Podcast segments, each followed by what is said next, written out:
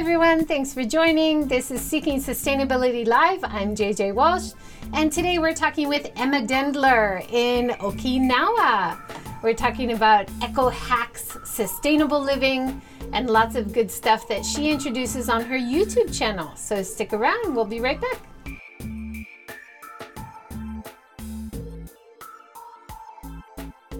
All right. Hi, everyone. Thanks for joining. This is Seeking Sustainability Live number 189.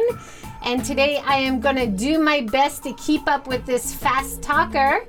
Emma Dendler, when I watch your videos, I'm like, yes, another fast talker. I love it. Yes. Thanks so much fast. for joining. yeah. Of course. Thanks for having me. So I'm a big fan of your YouTube channel. You're also on Instagram, you're on Pinterest, and even TikTok these yes, days, that's right? new. yeah. Gotta keep up with the trends.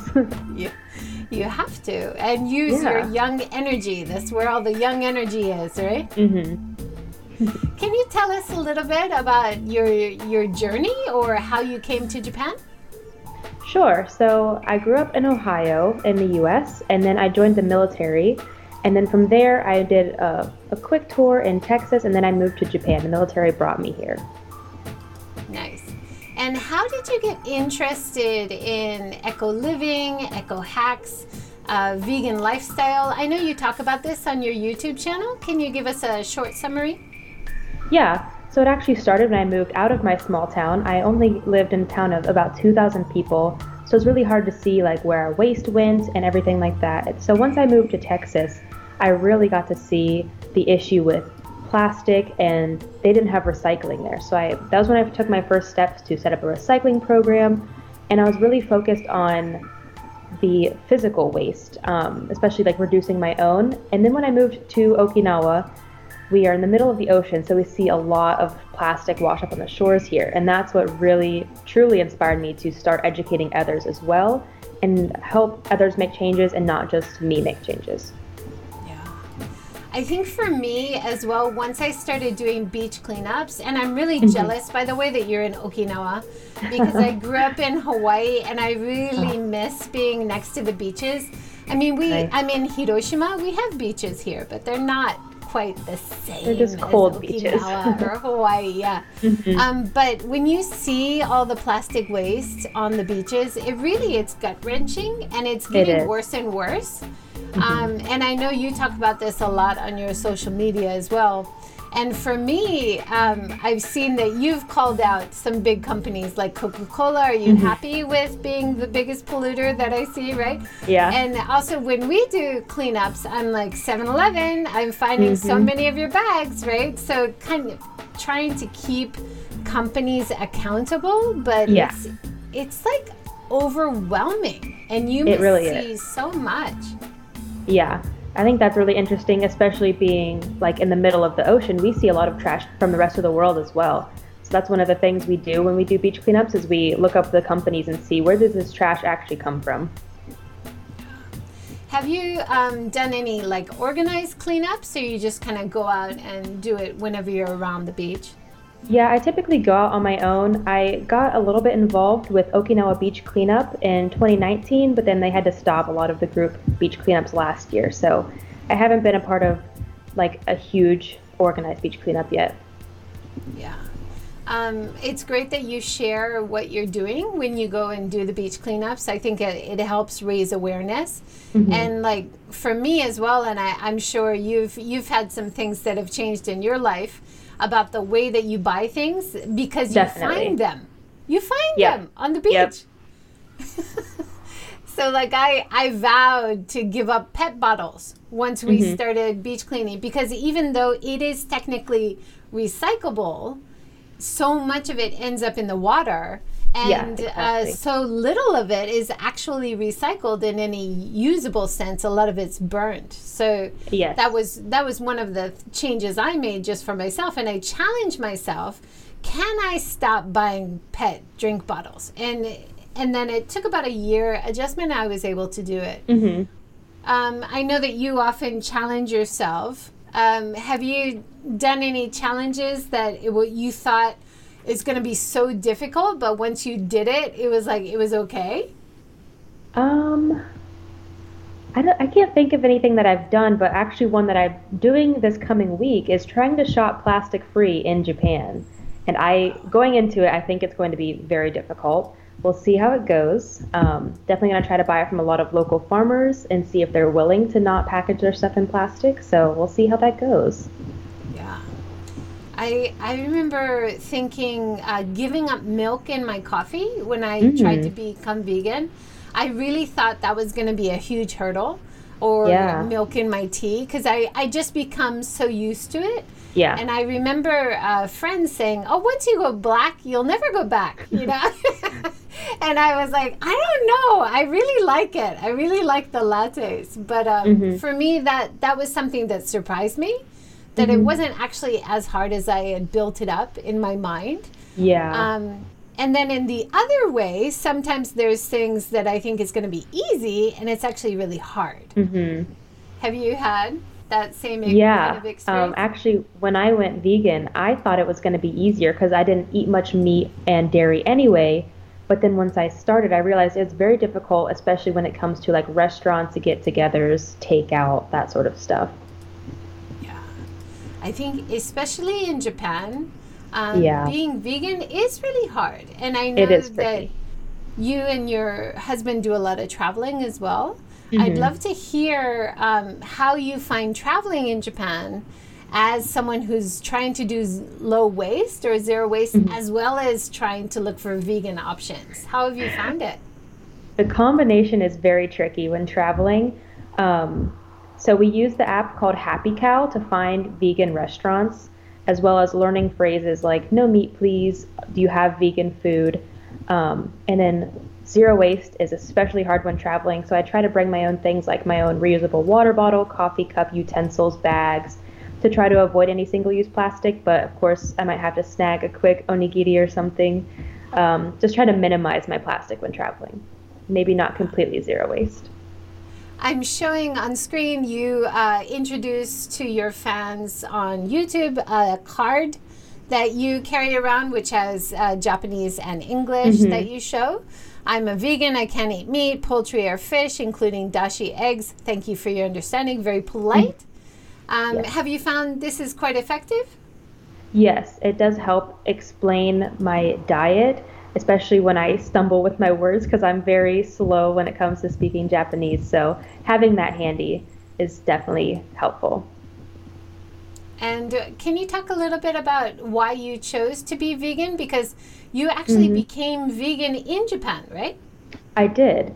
Um, so this last January was just my two-year vegan anniversary, and I actually went vegan for the planet. I know most people go vegan for the animals, and that kind of came later on for me but I had read about how detrimental factory farming and even milk and egg production can be for the planet, and I just didn't want to contribute to that anymore. So I just decided to quit eating animal products. Has there been anything that you've missed that you found really hard to to swap out? Um, I don't think so. At first, I, okay, I guess cream cheese is one. um, but at first, there wasn't very many vegan options here at our stores and for restaurants. But over the last two years, we've really gotten a lot of things curry, tacos, butter, whipped cream. We have just about anything you can imagine but vegan here now, and it's really awesome to see that. That's great. I know uh, having access to Costco has been really useful mm. for me. And I know a lot of people uh, think it's just getting big meats at Costco, but mm-hmm. actually, it's really great for vegans um, because there's so much uh, fruit and veg. There's yeah. like vegan butter, which is imported. There's also like larger containers of miso or things, so you oh, can wow. have a bit less waste. I yeah. know that on on base you probably have more uh, vegan options, maybe like yeah. meat substitutes and stuff. Mm-hmm.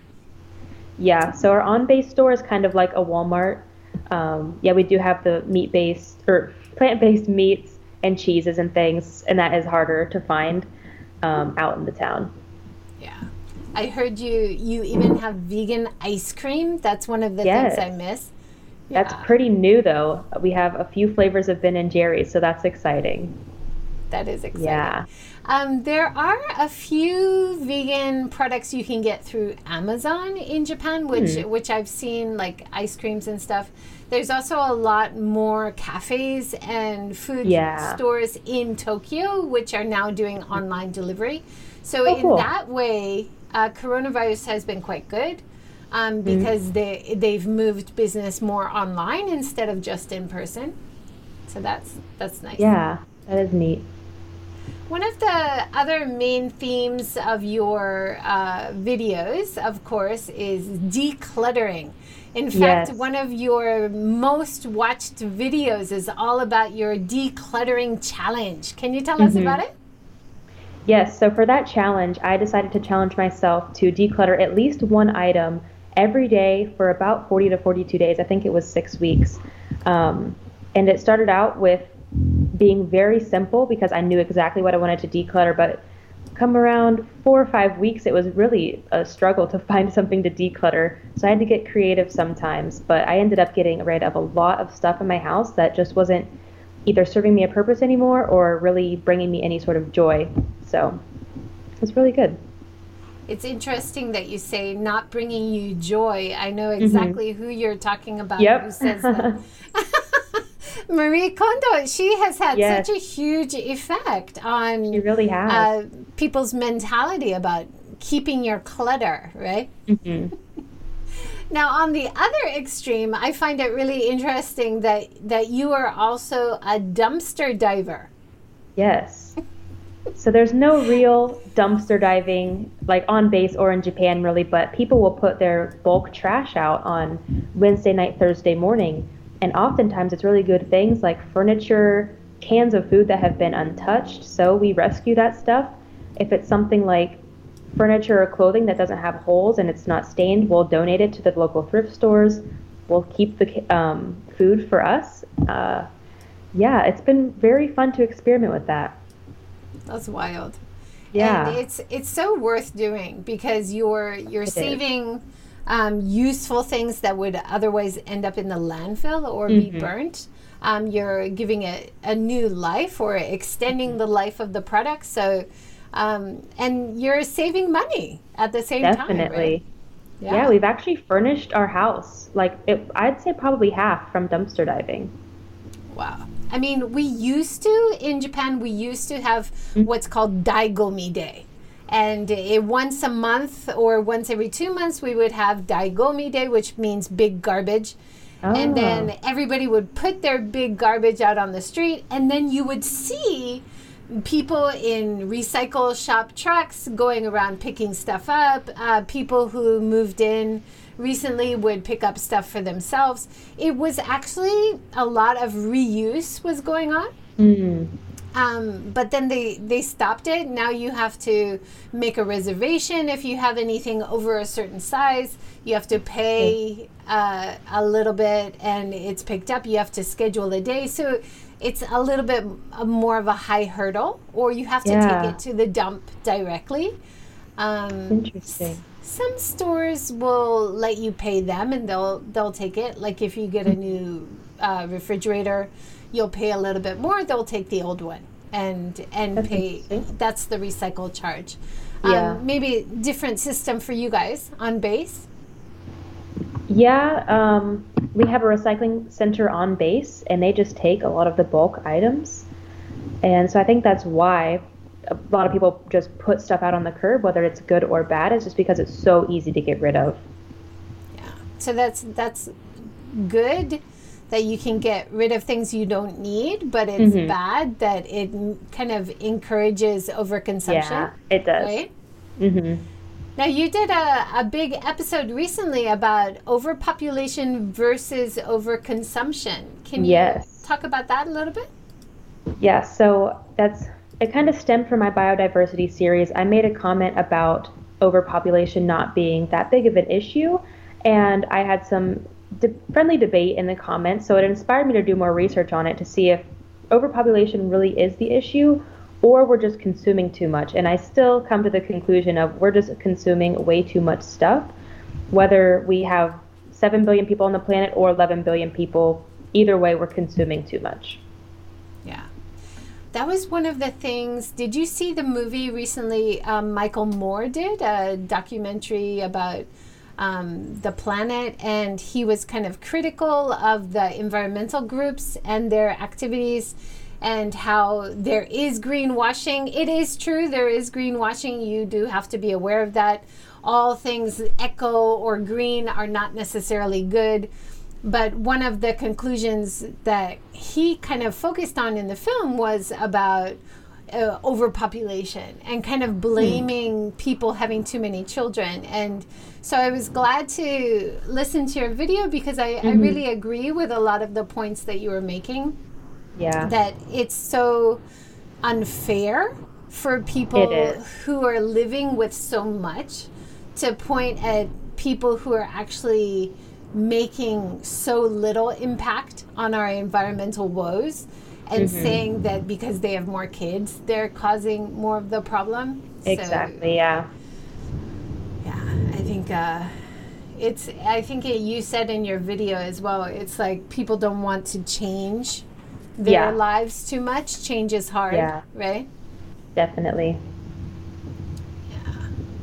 Um, you went to Nara and Osaka yes. and uh, did some travels. Tell us mm-hmm. about when you travel. What are mm-hmm. some tips that you would give people to try to travel in Japan low waste? Okay. Um, so, unfortunately, when we go to the mainland, we do have to fly. But once we get there, we opt for trains as much as possible.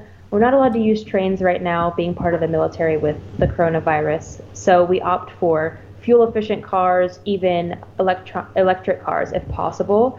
Um, so that's how we get around for low waste. And then, of course, bringing my reusables, asking people to fill up my water bottle instead of buying plastic water bottles, asking to use my own coffee cup instead of their paper cup, things like that. And then, even if we have the option to cook at home, try that, or organic places, vegan places um, and try to avoid convenience stores and fast food. Wow. Yeah. And do you find it like really hard, or have you kind of gotten used to it where it's not too much of a headache now? To be zero waste when we travel? Yeah. Um, I've gotten better at it, definitely, but it's still a challenge. Um, if we are in an area where there's not vegan food, but there's a Family Mart, well, we have to get a little bit of plastic at Family Mart in order to have a meal. Um, so that's when it becomes difficult, I'd say.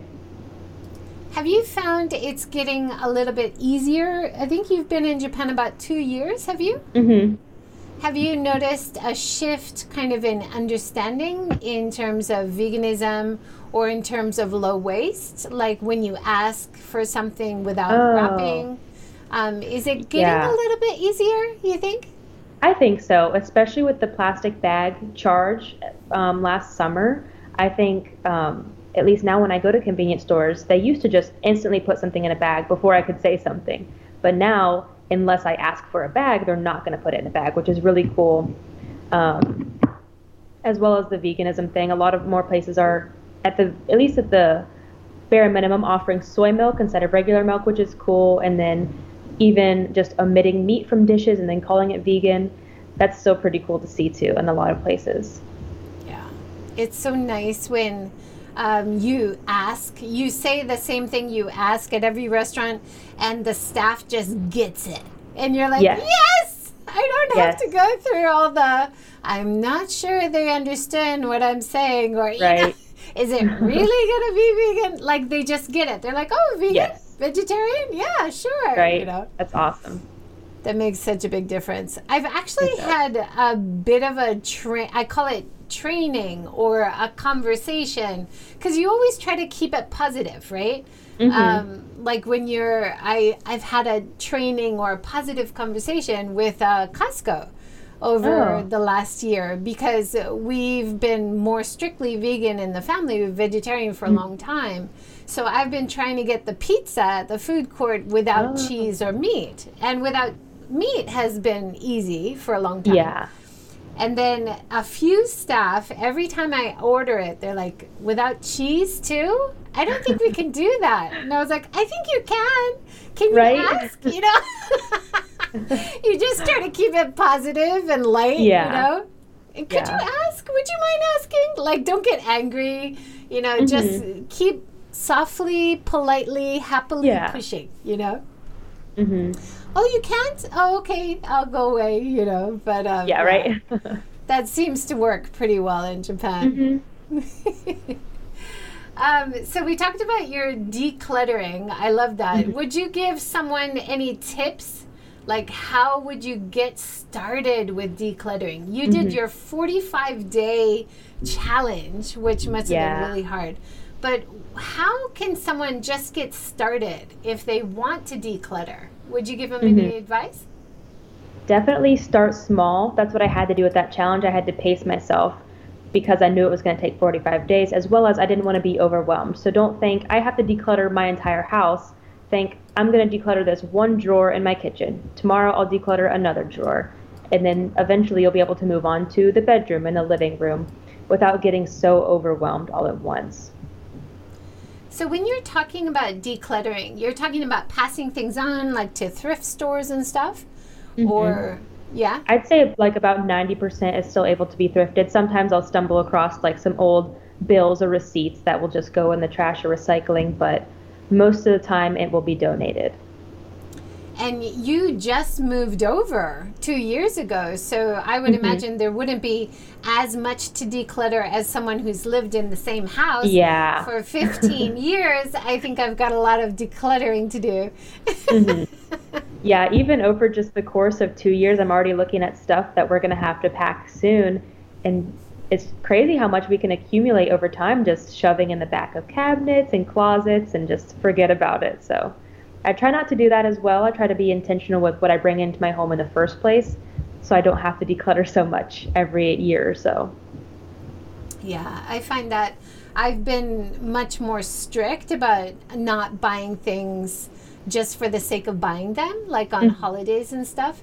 And I see that you uh, sometimes also focus on the holidays. Yeah. Um, talking about Halloween or Christmas or Valentine's Day, which is coming up. Can you give us some tips for Valentine's Day? How to do low waste? Yeah, I mean, same with any holiday. Don't just buy stuff because it's on sale or because it's Valentine's Day themed. Um, as well as try to find chocolates that might be wrapped in paper or fair trade or vegan. Those are all much better than something that's been mass produced in plastic. Um, other things too, like try to get local flowers instead of flowers that might be shipped from South America. Especially being over here, that's a long way for flowers to travel. Um, and really anything like maybe don't get takeout because that might have a lot of plastic. Maybe cook a meal instead with your significant other. That's even you know more fun. It can be more of a date too. Yeah. And I should mention now that uh, we have a workshop, Seeking Sustainability Live workshop, on Valentine's this year. And we have a chef who's going to teach how to do vegan Japanese style cooking. So if you're interested in that, have a look on inboundambassador.com under the SSL workshops. And there's still sign-ups available. So please sign up if you're interested. But yeah, cooking a nice meal at home instead of doing takeout you have so much less waste and it's of, often it's much more special too Yeah, i think because now we can't eat in restaurants so it is a much kind of a you can make a, a more special atmosphere maybe yeah. And especially with I- being vegan, you don't have to worry about explaining your diet. You know exactly what you're going to make, exactly what you're going to eat. yeah i love your idea about bulk chocolate though Mm. that's a really good point and fair trade for Yes. people that don't really know about why buy fair trade or why buy organic chocolate, can you give us a little rundown? Yeah, so we'll start with fair trade. Um, a lot of chocolate is produced with unethical labor. They might not be getting paid fairly. Um, and then, same with the farmers who even grow the cocoa beans, they might not be getting paid fairly for their yield. So, fair trade ensures that the chocolate was produced ethically, everyone was paid fairly, everyone was treated fairly. And then with organic, um, it's important with things that we eat or even wear because it means that there's less or zero herbicides, pesticides used on them, which of course could be a detriment to ourselves, but it can also leach into our groundwater, into our soil, and just there's a bunch of chemicals everywhere. So opting for organic is great too. And then cooking at home versus takeout, of course, you just have so much less plastic. Yeah. And so much less single use items, right? Mm-hmm. And uh, buy locally grown flowers. Or I think mm-hmm. in your video you were talking about getting seeds. Oh, yeah. That was That's a gift nice I got a few Valentine's days ago. Um, that was a lot of fun because then I got to see like my my flowers grow themselves and got to put in a little bit of hard work. And it was a lot more exciting i think to see them grow over the next few months instead of enjoy some flowers for a few days. Yeah. Or buy plants if you're at the florist. You want to give mm-hmm. a special living bouquet of some kind. I always yeah. prefer if people buy me plants and then i can keep it for a long time. Yeah definitely one interesting thing about Japanese culture, though, um, I was in the hospital for a little while, and uh, somebody uh, brought me flowers, and I said, "Oh, it's too bad it's it's flowers because I was going to be there for a while." Mm. And then they said it's really bad luck in Japan to give a plant in a hospital because it's like you're setting down roots. So oh it's kind of bad luck. Like, we don't want you to be here forever or too long. So, cut flowers which will wither and die. Hopefully, you'll be home by then. And wow. I thought that was really interesting. It is. But I'm not superstitious, so I didn't mind. Yeah. Plants are fine. Um, but the florist industry, that's a really big business in Japan and maybe most parts of America too. Mm-hmm. And flowers are not only a lot of pesticides or fertilizers is used, but it's also flown around the world, right? Yeah. So buying buying local flowers, like local um, wild flowers, and, yeah, and other things. yeah good option. Like it, we're about to be on lily season here in Okinawa, so that would be a great option for Valentine's Day or White Day, um, instead of getting roses from halfway across the world. Yeah, nice. Also, um, for jewelry, you say buy mm-hmm. vintage or lab grown jewelry. Can you tell us about that? So, the jewelry industry is another one that's very detrimental to the planet when it comes to mining gold, silver, diamonds, all of the above. Um, it can be very harmful. You, um, whether it's mountaintop clearing or mining underneath, it can be harmful to the people and the surrounding environment. So by buying your jewelry vintage or secondhand, you're not um, contributing to that. And then something else too that I mentioned in the video is even if you don't like the piece, you can at least salvage that material, take it to a jeweler, and have them create it into something you actually love.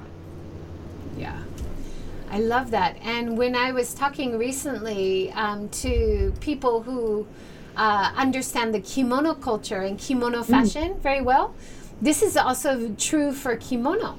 That if oh. your kimono is damaged, you can still salvage some of the material and take it to a kimono shop and remake it. Or oh. there's a lot of artisans now who are reusing the kimono material, making it into handbags um, making it into jewelry or different purpose. But the whole concept of kimono is to use it for generations, use it as mm-hmm. long as you can, keep repurposing it. And so, like jewelry, kimono can be something in Japan that you can mm-hmm. use for a very long time. I love That's that. cool. Yeah. Yeah. Um, I love vintage jewelry. It it yeah. seems to have a story too. Right? Definitely. But yeah. I haven't heard of lab grown jewelry. What do you mean by that? Hmm. So that's specifically with diamonds. Um, I don't really understand the process, but instead of going into the earth and blowing things up to harvest a diamond, they just um, I think they will take like the composites that make a diamond and then just grow it in a lab for a lot less environmental damage. Yeah.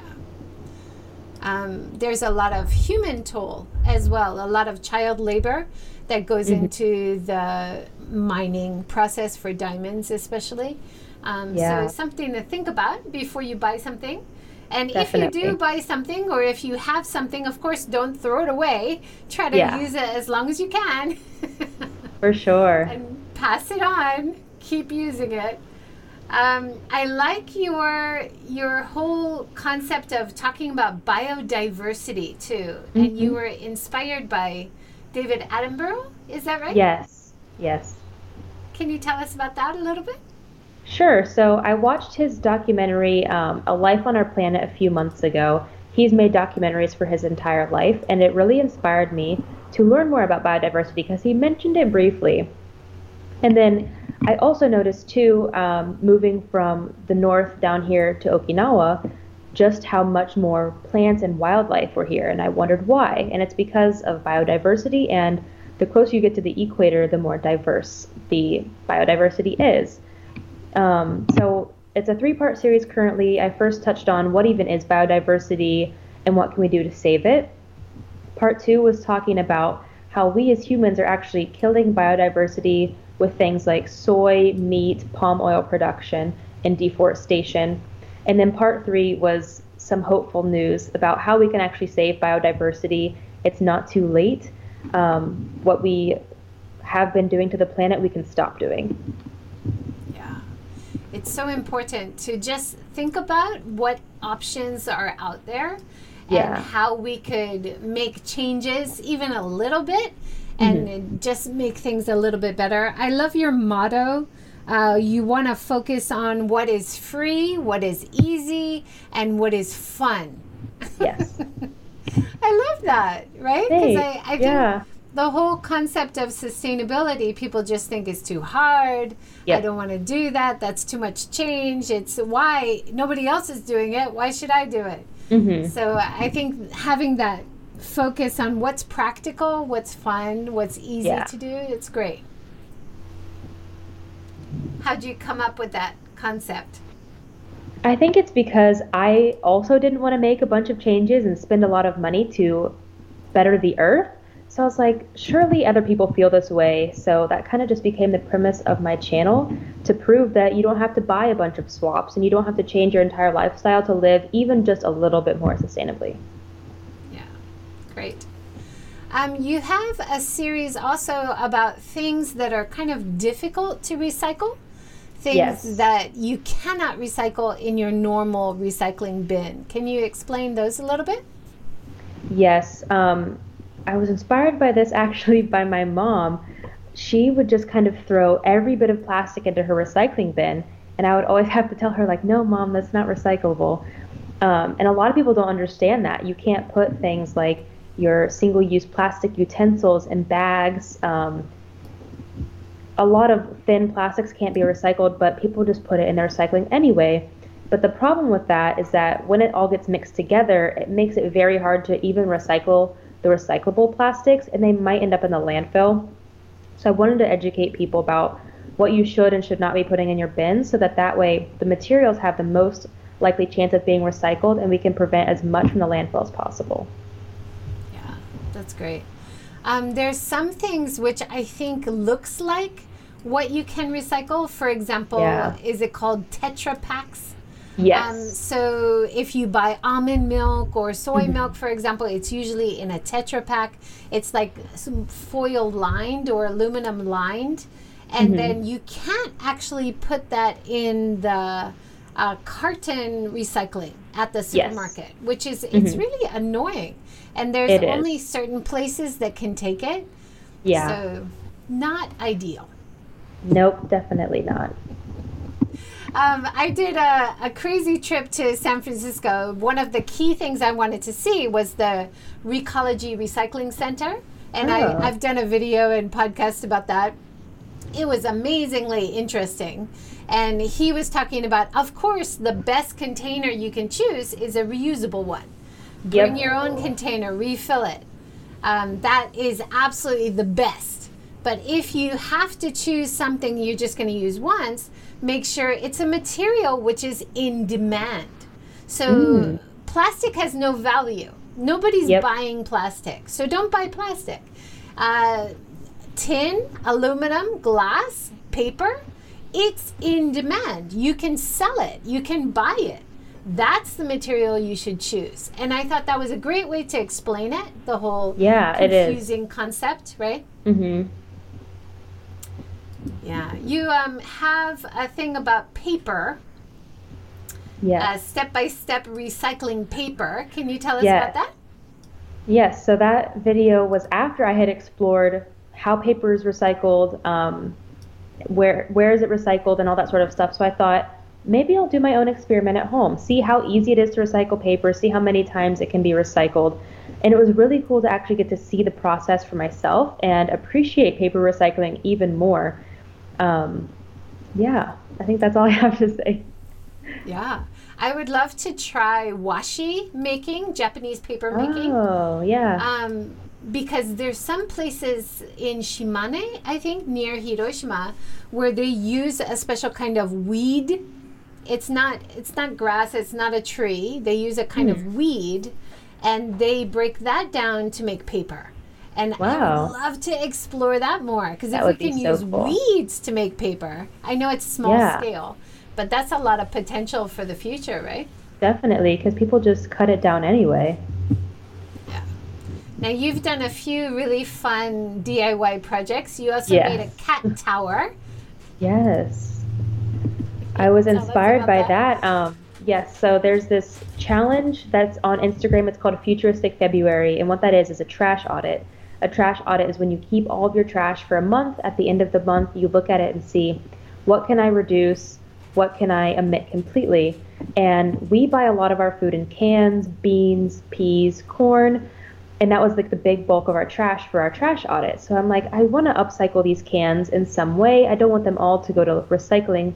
Recycling is good, but we should try to avoid it if possible.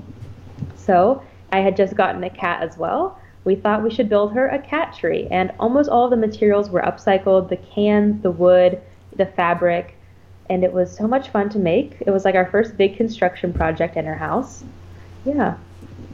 That's great. I'm, I'm Yeah. showing the picture right now, and your cat is too cute. Yes. She looks like she enjoys that. So you you use cans and then you did you wrap it in string or something? Yes, they're wrapped in like a twine type material, so it makes for a good scratching post as well. Nice. Yeah, I'm. It's driving me crazy. We have uh, some. We have four rescue kittens, Mm. and uh, they were born on our porch. And then the next Oh, wow. two were born on our porch next year. So we've got four, and they're all great. They're super sweet. But yeah, we need some more scratching posts. I think because our sofas are starting to Yeah. look a little frayed. oh no. and you also have a dog, right? Yes, two critters. How do the cat and dog get along? They get along really good now. She was very timid of him at first because he's not really that small. So, but they're they're friends now. That's nice. Yeah. Um, I, I never even imagined like having a cat and dog in the same house, but uh, Yeah. it's nice that nice when it works out. Definitely. Now you've you've tried so many different things. You also love cooking, um, Yes. but you did talk about sometimes you have like a failed eco hack where it just Yeah. doesn't quite work. Can you tell us about that?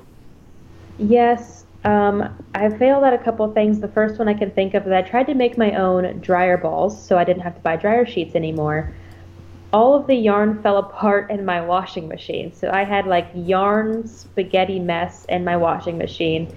So that was very unfortunate. And then the second one I tried, I tried to preserve my own chickpeas. The first time it went really well, but the second time my jars didn't seal, so they ended up fermenting, which is fine, it's still edible. I just had to be creative with how I used it so I didn't make any food waste. Yeah. That, I mean, it, it happens, but Yeah. I'm so glad when to see people like you who you have so much great advice. It looks like you're doing everything perfectly. You're an inspiration to so many mm-hmm. people. But I think it's really important to also be honest when things don't go right. Because otherwise, people watching, they'll have things go wrong and they'll be like, oh, I, I'm just useless. And they'll give up, you know? Exactly. Yeah. But I think following your honesty or your transparency or your failure stories is actually inspiring to other people. Yeah, I think so too, and that's why I try to show both like the tips as well as it's okay to fail. Um, just try to think around, think outside the box, and try to save your fail. Yeah. And then it's not a fail in- after all. No. And it's it's really important I think in social media uh, in terms of marketing in this new age of Mm-hmm. honesty that it it is important to be honest and not to be perfect. Um, like you you sometimes talk about the zero wasters with the little mason jar Yeah. and yeah. how that's that's kind of an impossible goal for most people, right? Yeah. Yeah, that's why I focus on free, easy, and fun ways, is because a lot of people see like the biggest zero wasters out there only keeping five years worth of trash in a mason jar, and that can be really discouraging. They're like, how am I going to get there? I can't do that right now. So I try to show the reality that it's okay if you still use trash bags and produce a lot of trash throughout the year as long as you're reducing it slowly. Absolutely. You just keep looking for options that you might be able to try and change mm-hmm. and reduce in some way. And then if it works and you can change and make reductions, that's the way forward, right? Yeah. I, I sometimes meet people who tried from a meat diet to veganuary and all of a sudden like tried it for a month and it was horrible and they Yeah. they might have continued maybe one or two recipes but it was too big of a change at once um, so i think doing things slowly trying things here and there seems to have more success in the long term Yeah. would you say Definitely. I mean, I kind of like to think about that like with exercising. Like, I wouldn't go out and run a marathon right now. I'd start with a mile. Uh, you also talk about energy consumption and how Yes. ways to conserve energy. Can you give us some of your tips? Yes. So I think energy consumption is one of the easiest and freest ways we can live low waste, and it'll even save you money. I think that's a really big encourager for a lot of people is letting them know that you can actually save money by living low waste. So something as simple as shutting off the lights when you leave a room and even unplugging devices that aren't in use, so easy but can save a lot of energy. Um, even going as far as using the residual heat on your stove and your oven um, driving your car less, um, using like air drying instead of using your drying machine, a lot of things like that. You just gotta think about your daily energy consumption and see how you can reduce it. Yeah, great. And so important to think about where your energy comes from. Yeah. Um, I think now in Japan, like I just switched my, we have solar on the roof, which I'm so happy awesome. about, but it's not 100% of our energy needs. So I'm really happy now that it's possible to change where your energy comes from. So now Yeah. we have 100% renewable resource for our energy. Of course, technically it's not solar energy that's coming down the grid, but they have to buy it from the renewable. So it, it all helps um, the system. So I'm really glad that that's available now. So sometimes regulation, as well as technology, as well as consumer trends and consumer habits, it's all necessary for Yes. the long term view, right? hmm Have you been able to make any changes uh, on a military base? Is that possible? Um, it's very difficult because we don't get a say in where our water or our energy comes from. So that's why I try to focus on like the more daily tasks and things within my life that I can control easily. Yeah. Well, you you have some great advice whether you can control where the energy comes from or not. For example, about your computer energy. Can you talk about that a little bit? Yes, so our computers use a lot of energy if we keep them on running 24 7. So, what I do is I put my computer on sleep mode, and it uses significantly less power when you do that. And then, even with like laptop computers, letting it charge to 100% and then unplugging it, because if you leave it plugged in while it's at 100%, it could actually degrade the battery, meaning your computer won't last as long. Yeah, that's a good tip. And you were actually talking in one of your videos about uh, decluttering your desktop can also Oh, help. yeah. Um, sometimes you might notice your computer's running a bit slow. Don't think about throwing your computer out. Look at like your files, your photos, things running in the background, because that could just be slowing your computer and it might not actually be like a hardware issue. Yeah, great. Um, you also had some tips about freezing and canning food. Can yeah. you tell us about that? Yeah, so if you um, have food that's about to go bad, don't throw it away. You can actually just freeze it. Um, sometimes with broccoli, I don't eat it right away, and then it starts to get a little weird on the top. I'll just cut the bad parts off, chop it up, and then throw it in the freezer until I want to use that broccoli. Same with bananas that have gone a little bit too brown. I'll save them and make my own vegan ice cream at home. A lot of things like that, and even canning food. I I had planned to can some pumpkin, but then realized that you shouldn't do that, so I froze it instead. But then I also canned a bunch of chickpeas. That worked really well the first time. Um, so just preserving food and giving it more life instead of just instantly thinking it's bad, gonna put it in the trash can. I remember at Recology, he was also talking about what he does in his personal life mm. and use of coffee grounds. And oh. uh, he turned me on to using a French press or a coffee mm-hmm. plunger. And uh, if you do that, you don't have to use a filter. You have mm-hmm. just the coffee grounds and the hot water. And he's talking about the coffee grounds come from a very rich soil across the world. So definitely put it in your garden, put it in your house plants, you know? Yeah. And uh, so I've, I've been doing that for a long time. It's nice little tips, right? Yeah, definitely. You also talk about natural dyes. What natural dyes have you tried? Well, okay. So I got some white socks and a pack of socks that I had ordered, and I wasn't really a fan of the white. So I thought I would experiment with dyeing them with food scraps. So, like the ends of purple cabbage turned my socks purple, and it looked really beautiful. I also tried charcoal powder, and it kind of gave my socks a grayish black look depending on how much I added. And you can dye things with so many different foods, like the tops of carrots, the ends of onions, um, pumpkin peels. There's a lot of different ways that you can go about dyeing your own clothes. Wow. Yeah, yeah, I'd like to try that more. That is something that we talked about a little bit with an organic farmer in mm-hmm. the series, and he and his wife also run a textile uh, dye workshop. So maybe oh, wow. we'll do a workshop with them for natural dyes. That would be cool. They were talking about uh, local fruits that you can use, like persimmon, which has oh. a really oh. nice, like brown color. So, yeah, I'd love to explore that more. Yeah, that would be really cool. Um, let's talk about wasteful Japan since we're in Japan. Yeah. um, what are some of your pet peeves that, happens in Japan a little bit too often? The biggest one is just plastic everywhere, even at the farmers markets where it's just coming from down the road. Still, potatoes and onions wrapped in plastic.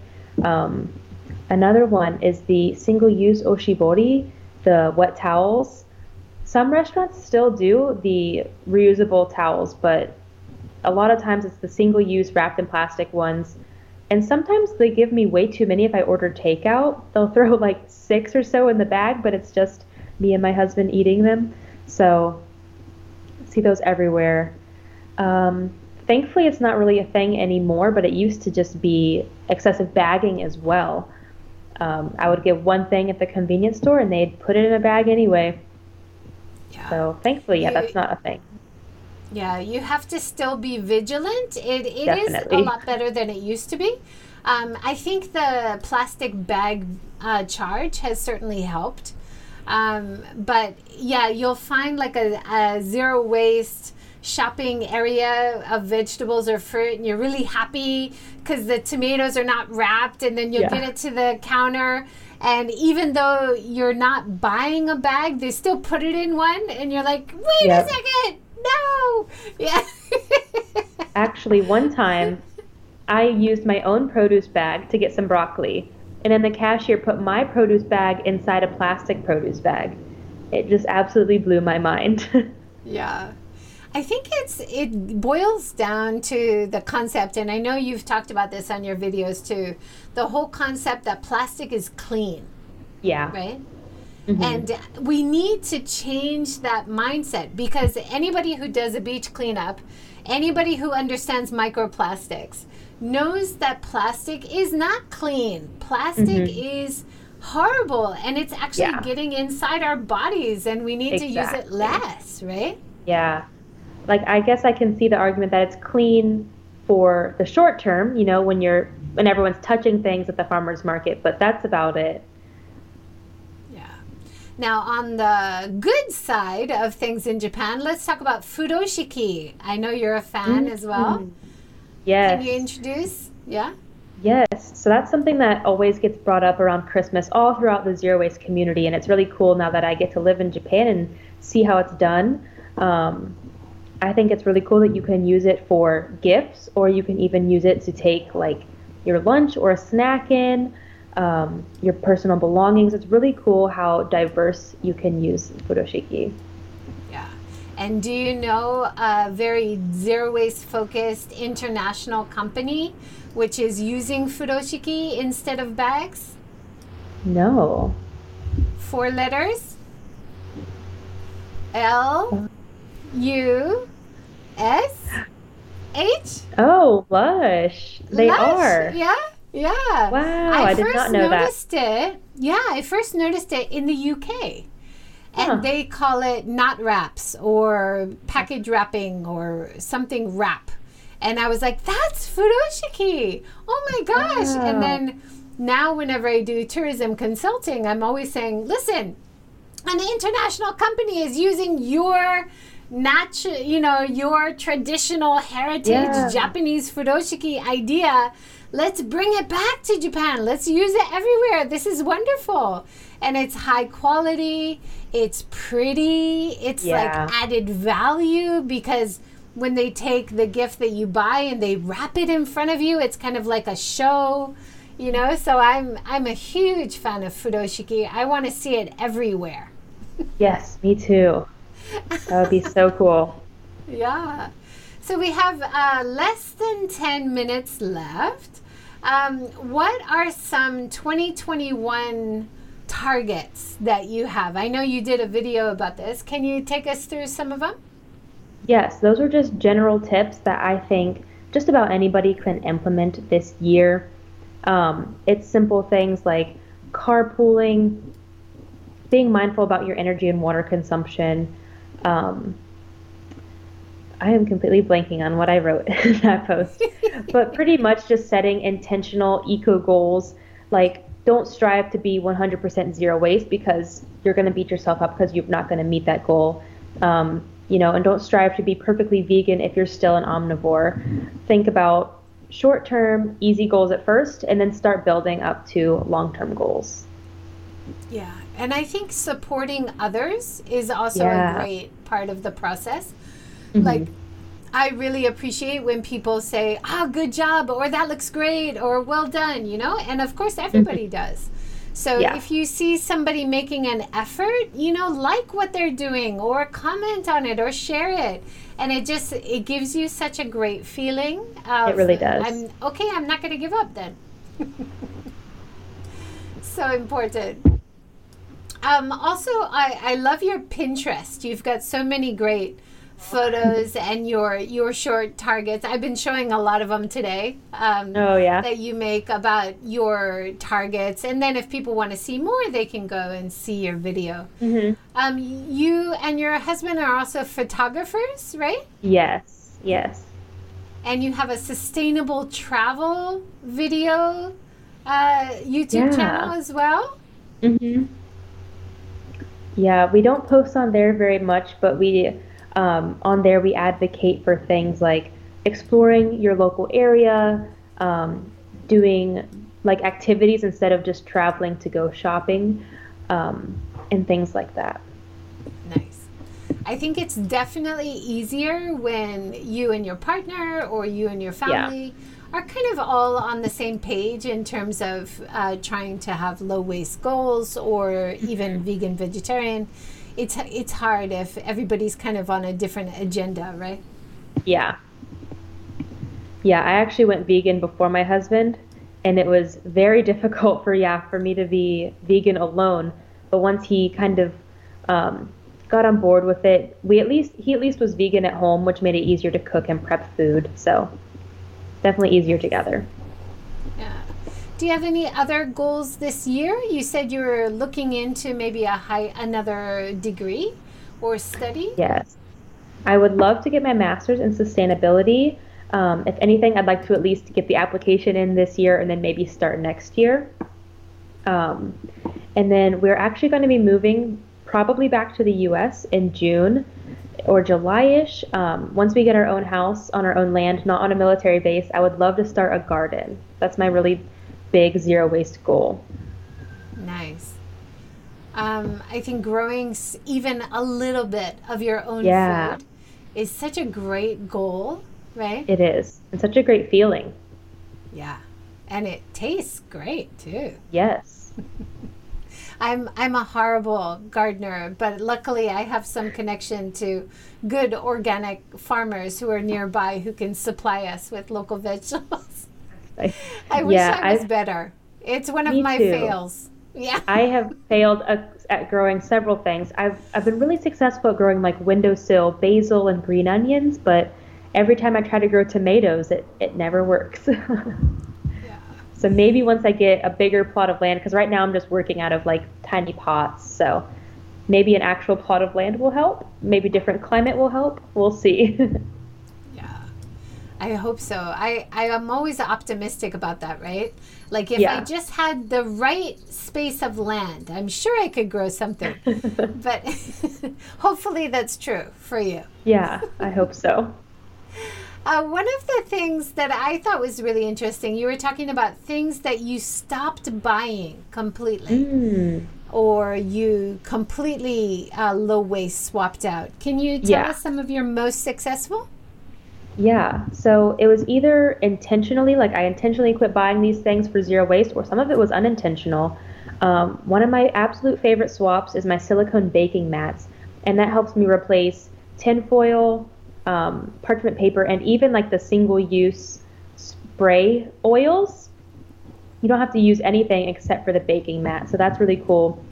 Um, my other favorite swaps, I don't buy dryer sheets anymore. I use wool dryer balls. I've been using the same two wool dryer balls for two years. They last a long, long time. And then even then, wool can be composted at the end of its life. Yeah, well, that's great.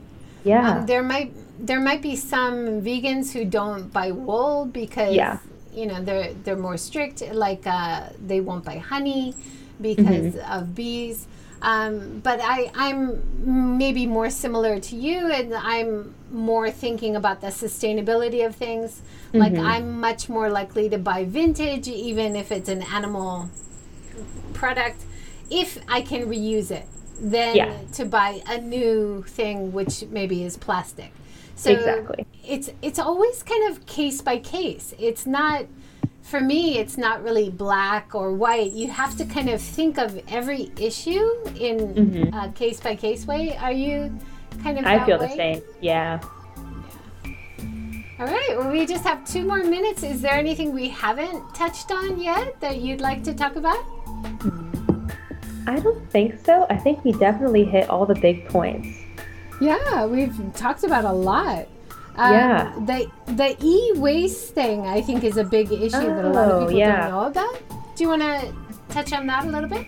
Sure. So a lot of the e-waste in the world um, gets shipped overseas to be recycled in facilities that aren't regulated. The people don't have personal protective equipment, um, and then even even in facilities where people do have the proper PPE, a lot of the times the chemicals from our e waste actually leaches into water and soil and can be a detriment to the people living in the area and then the environment as well. So, finding facilities that are recycling your tech properly, trying to get your tech refurbished instead, um, trying to get just components complete, replaced, like if your if your laptop battery died, try to replace the battery versus buying a whole new laptop. Um, and then also buying tech secondhand is really great too. Yeah. And checking with the companies is also great. Yeah. Like, um, there's some companies that'll take it back after end of life or will repair it for you. I know that Apple um, has a decent recycle policy. Um, also, the city offices, the ward offices in Japan, they often have a bin and they will collect e waste Wow. Um, that was one of the ideas for the Olympics, believe it or not. Was Oh, they yes. were collecting old telephones and old small e-waste devices, and they were using the metals to make medals for the Olympics. I'm not sure what's going to happen with all of that, but Oh, um, yeah. they're still collecting Remelt the them and put e-waste. 2021 on them. I mean, these these are rare, rare, hard to find uh, minerals. So Yeah. hopefully they will be collecting and reusing, or at least repurposing, in Yeah. some way. Yeah. If you had one thing that you would recommend people try to do to live a more sustainable lifestyle, what what would one thing you'd like people to try? My number one tip for all beginners is to swap the big four, which are the um, four most commonly used single use items water bottles, coffee cups, utensils, and bags. I also throw to go containers in there because those are easy swaps as well. I always have them in my book bag whether I'm traveling or just going out for the evening, so that way I can reduce any single use plastic consumption for the day or for the trip. Wonderful. Thank you so much for joining today. Thanks for having me. This was a lot of fun. It's been awesome. So, if you want to see more of Emma's wonderful, wonderful tips, um, have a look at her blog, and we will put all the links below her blog, her YouTube channel, her TikTok, and her Instagram and Pinterest as well. Thanks so much for joining. It's been really fun learning from you and watching your videos. You inspire me, so keep up the good work. Thank you. Thank you. Uh, tomorrow at 10:30 in the morning, we're talking with journalist Melinda Joe. So please join us again tomorrow. Thanks everybody for joining. Have a great day. Bye.